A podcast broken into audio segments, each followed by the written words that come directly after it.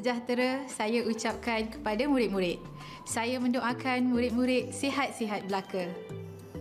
Hari ini saya Nafani Azli akan membincangkan topik bagi mata pelajaran ekonomi tingkatan 4. Sebelum kita bermula, saya berharap anda imbas kod QR pada paparan untuk daftar kehadiran. Sila lengkapkan borang pendaftaran tersebut.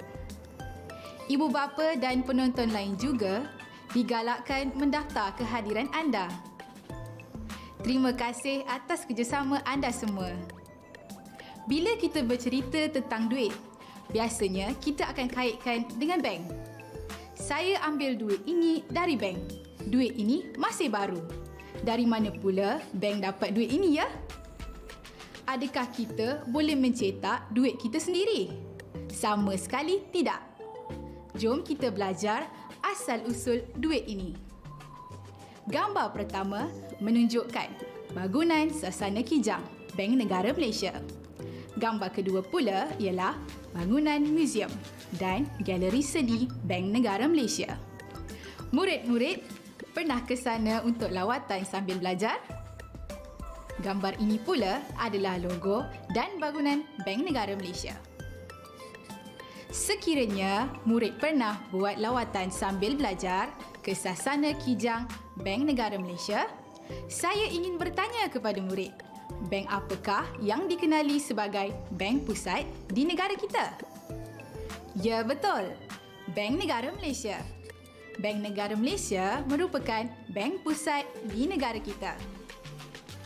Tahukah anda bila Bank Negara Malaysia ditubuhkan? Bagus. Bank Negara Malaysia ditubuhkan pada 25 Januari 1959. Persoalan pertama. Tahukah anda apakah fungsi Bank Negara Malaysia di negara kita? Untuk menjawab soalan di atas, marilah kita belajar tentang fungsi Bank Negara Malaysia. Tajuk pembelajaran kita pada hari ini adalah fungsi Bank Pusat. Pada akhir pembelajaran kita ini, murid-murid akan dapat yang pertama, menyatakan fungsi-fungsi utama bank pusat. Yang kedua, menghuraikan fungsi-fungsi utama bank pusat. Jadi, saya berharap murid-murid akan memberi tumpuan sepenuhnya semasa penerangan saya nanti. Di akhir pelajaran, murid-murid perlu jawab soalan kuis yang telah disediakan murid-murid yang mencapai markah 80% ke atas akan diberi sijil pencapaian melalui email masing-masing. Sila cetak dan serah sijil kepada guru mata pelajaran sebagai tugasan tambahan. Fungsi bank pusat yang pertama adalah mengeluarkan mata wang negara. Bank pusat mempunyai kuasa tunggal untuk mengeluarkan mata wang iaitu ringgit Malaysia mengikut keperluan semasa. Hanya wang yang diterbitkan oleh Bank Negara Malaysia sahaja sah diperlakukan dengan nilai negara kita. Pihak lain tidak dibenarkan untuk mencetak atau menerbitkan wang Malaysia. Bank Pusat mengawal penawaran supaya tidak berlebihan atau berkurangan. Bank Negara mengeluarkan wang yang diperlukan dalam pasaran agar dapat melicinkan kegiatan perdagangan dan pengeluaran. Oleh yang demikian, Bank Negara perlu membekalkan atau menyediakan sejumlah wang yang mencukupi dalam satu-satu masa. Dalam pada itu, Bank Negara juga akan menambah kuantiti wang dalam pasaran bagi memenuhi permintaan pasaran. Walau bagaimanapun, pertambahan ini adalah berdasarkan kepada keperluan pasaran dan kuantiti wang dalam pasaran. Bank Pusat mengeluarkan dua jenis wang di Malaysia. Yang pertama adalah duit shilling. Duit shilling diperbuat daripada nikel dan logam duit shilling merupakan wang tanda iaitu nilai muka lebih tinggi daripada nilai sebenar logam. Yang kedua adalah wang kertas. Wang kertas dicetak berdasarkan rizab antarabangsa. Ini bermaksud setiap RM100 yang dikeluarkan, Bank Pusat mesti ada nilai rizab sekurang-kurangnya RM80.59. Fungsi Bank Pusat yang kedua pula adalah mengawal kestabilan nilai mata wang. Untuk makluman murid-murid sekalian, sebenarnya nilai sesuatu wang boleh diukur melalui dua cara iaitu dari aspek kuasa beli wang dan juga mata wang asing. Bank Pusat akan memastikan nilai cagaran RM pada nilai minimum iaitu 80.59% dan sandaran minimum dalam bentuk rizab emas dan pertukaran asing. Bank Pusat akan memastikan nilai RM stabil pada satu paras yang diingini oleh kerajaan. Sekarang, marilah kita belajar apa yang dimaksudkan dengan kuasa beli wang. Kuasa beli wang bermaksud kemampuan wang untuk membeli sesuatu barang atau perkhidmatan. Sekiranya anda mempunyai wang sebanyak RM20 dan harga pen ialah RM4, anda mampu membeli 5 batang pen. Sekiranya harga pen naik kepada RM5, anda mampu membeli 4 batang pen sahaja. Ini bererti kenaikan harga boleh menyebabkan kuasa beli menurun. Kenaikan harga barang secara berterusan dalam ekonomi dikenal sebagai inflasi dan kadar inflasi yang tinggi boleh menjejaskan nilai mata wang. Seterusnya, untuk pengetahuan semua murid, nilai sesuatu wang juga boleh diukur melalui mata wang asing. Kebanyakan mata wang negara termasuk ringgit Malaysia dibandingkan dengan dolar Amerika Syarikat kerana dolar Amerika Syarikat digunakan dengan meluas dalam perdagangan antarabangsa. Misalnya, US dollar 1 bersamaan dengan RM4.20 atau RM1 bersamaan dengan US dollar 0.238. Kadar ini sentiasa berubah mengikut keadaan ekonomi semasa. Tahukah anda apakah kaedah yang digunakan oleh Bank Pusat untuk menstabilkan nilai mata wang? Untuk menjawab soalan di atas, marilah kita belajar tentang tiga kaedah Bank Pusat menstabilkan nilai mata wang di negara kita. Kaedah pertama adalah dengan mewujudkan sandaran minimum. Kaedah kedua adalah campur tangan Bank Pusat dalam pasaran pertukaran asing dikenali sebagai forex. Kaedah ketiga pula adalah dengan mengawal inflasi. Sekarang, marilah kita belajar apakah yang dimaksudkan dengan mewujudkan sandaran minimum. Untuk pengetahuan murid-murid sekalian, Ordinan Bank Negara Malaysia memperuntukkan sandaran minimum 80.59% dalam membentuk emas dan rizab antarabangsa. Rizab antarabangsa termaksudlah emas, pertukaran asing, milikan hak pengeluaran khas dan rizab kumpulan wang antarabangsa. Ini bererti sekiranya Bank Pusat ingin mencetak RM100, sandaran minimum yang perlu dimiliki ialah RM80.59. Seterusnya, marilah kita belajar bagaimana Bank Pusat campur tangan dalam pasaran pertukaran asing yang dikenali sebagai forex. Contohnya, Bank Negara Malaysia akan membeli ringgit Malaysia dengan menjual dolar Amerika Syarikat apabila ringgit Malaysia adalah rendah. Kesannya, jumlah ringgit Malaysia di dalam pasaran akan berkurang dan nilai ringgit Malaysia akan meningkat berbanding dengan dolar Amerika Syarikat. Walaupun tindakan ini mengurangkan rizab antarabangsa yang dipegang oleh Bank Negara Malaysia, nilai ringgit Malaysia dapat distabilkan. Sekarang, marilah kita belajar bagaimana Bank Pusat mengawal inflasi untuk memastikan kadar inflasi dalam negara berada pada paras terkawal.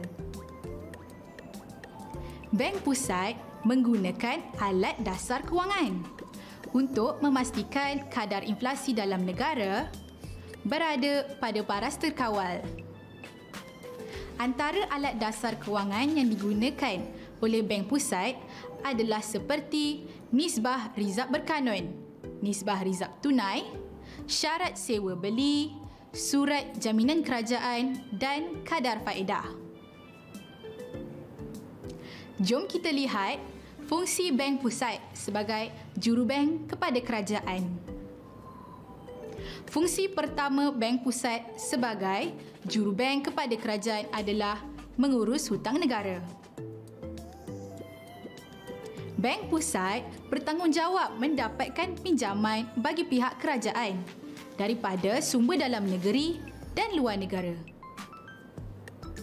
Bank Pusat akan memperoleh pinjaman melalui penjualan bil-bil perbendaharaan dan surat jaminan kerajaan kepada institusi kewangan atau memperoleh pinjaman di pasaran modal antarabangsa. Seterusnya, marilah kita lihat sumber pinjaman luar negara dan pinjaman dalam negeri pinjaman dalam negeri merangkumi bil-bil pendaharaan sekuriti kerajaan, surat jaminan kerajaan dan sijil pelaburan. Bil perbendaharaan merupakan satu bentuk pinjaman jangka pendek iaitu kurang setahun.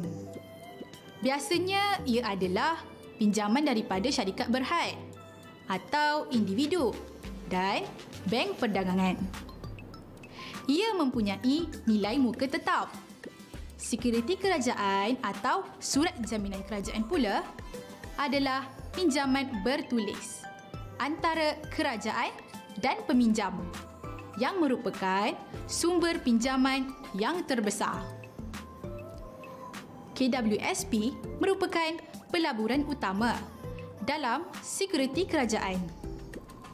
Sijil pelaburan ditawarkan kepada institusi kewangan Islam kerana pemegang aset akan dibayar dividen tanpa riba. Fungsi kedua bank pusat ialah sebagai jurubank kepada kerajaan dengan memberi pendahuluan atau pinjaman sementara.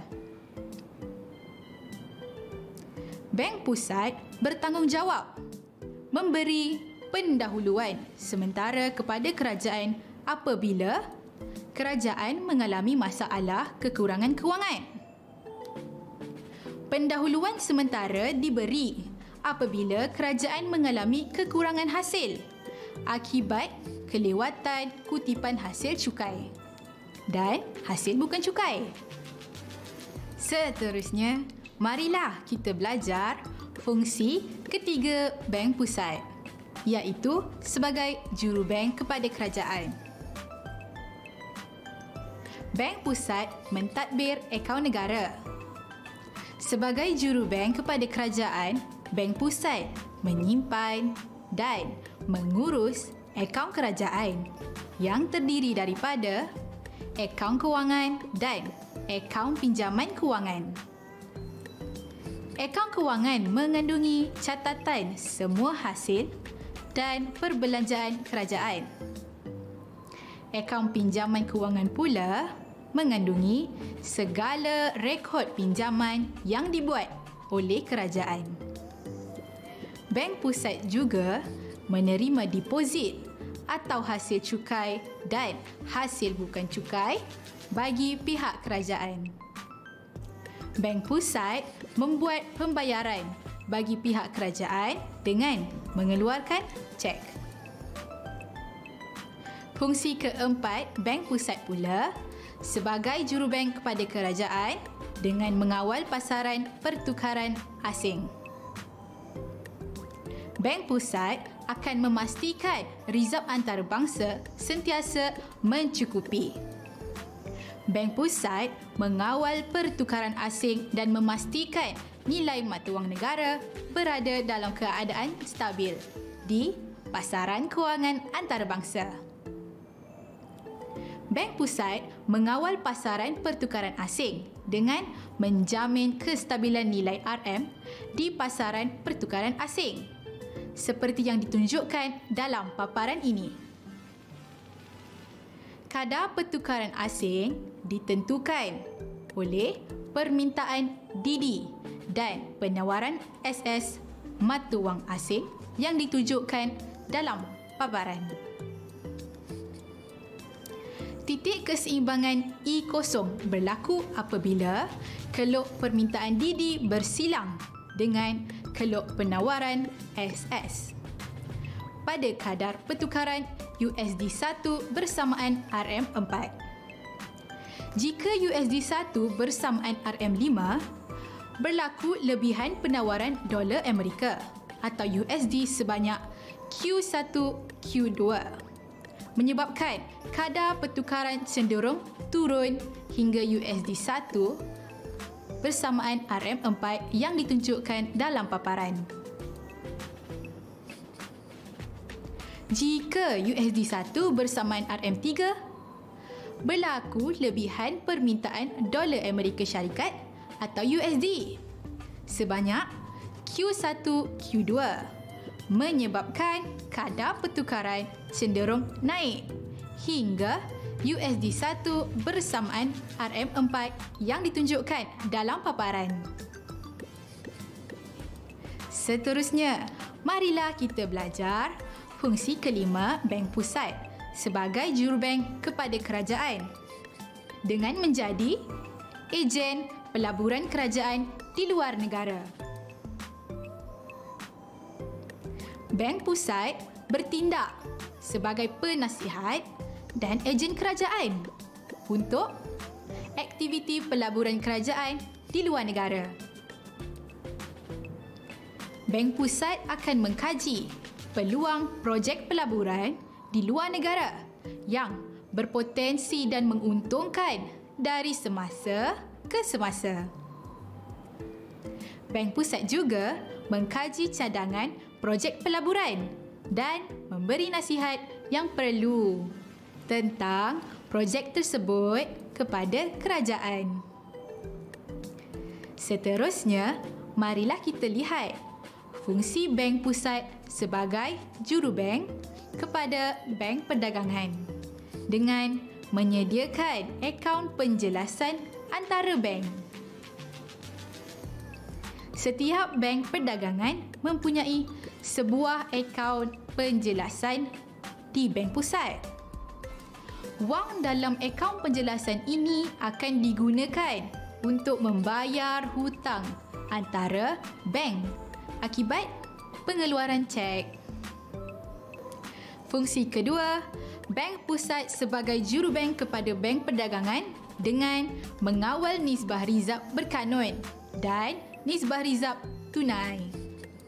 Bank Pusat mengawal nisbah rizab berkanun dan nisbah rizab tunai iaitu sejumlah peratus tertentu daripada simpanan pelanggan yang wajib disimpan di Bank Pusat atau Bank Perdagangan. Rizab berkanun disimpan di Bank Pusat manakala nisbah rizab tunai pula disimpan di Bank Perdagangan. Pada masa inflasi, Bank Pusat akan menaikkan nisbah rizab berkanun. Manakala, pada kemelesetan ekonomi, Bank Pusat mengarahkan Bank Perdagangan menurunkan nisbah rizab tunai dan nisbah rizab berkanun. Saya pasti ramai murid yang akan tertanya-tanya apakah itu rizab berkanun? Betul. Sebenarnya, rizab berkanun ialah simpanan wajib bank perdagangan di bank pusat. pada kadar tertentu yang ditunjukkan dalam paparan. Kadar rizab berkanun semasa ialah 4%. Ini bererti sesebuah bank perdagangan perlu menyimpan RM4. Sekiranya mempunyai wang sebanyak RM100. Perubahan kadar rizab berkanun akan memberi kesan kepada keupayaan bank perdagangan memberi pinjaman. Seterusnya, marilah kita belajar fungsi bank pusat. Sebagai jurubank kepada bank perdagangan, bank pusat merupakan sumber pinjaman terakhir kepada bank perdagangan dan mengawal kadar faedah pinjaman yang ditunjukkan dalam paparan. Jika bank perdagangan menghadapi masalah kecairan di luar jangkaan dan tidak perolehi pinjaman daripada sumber lain.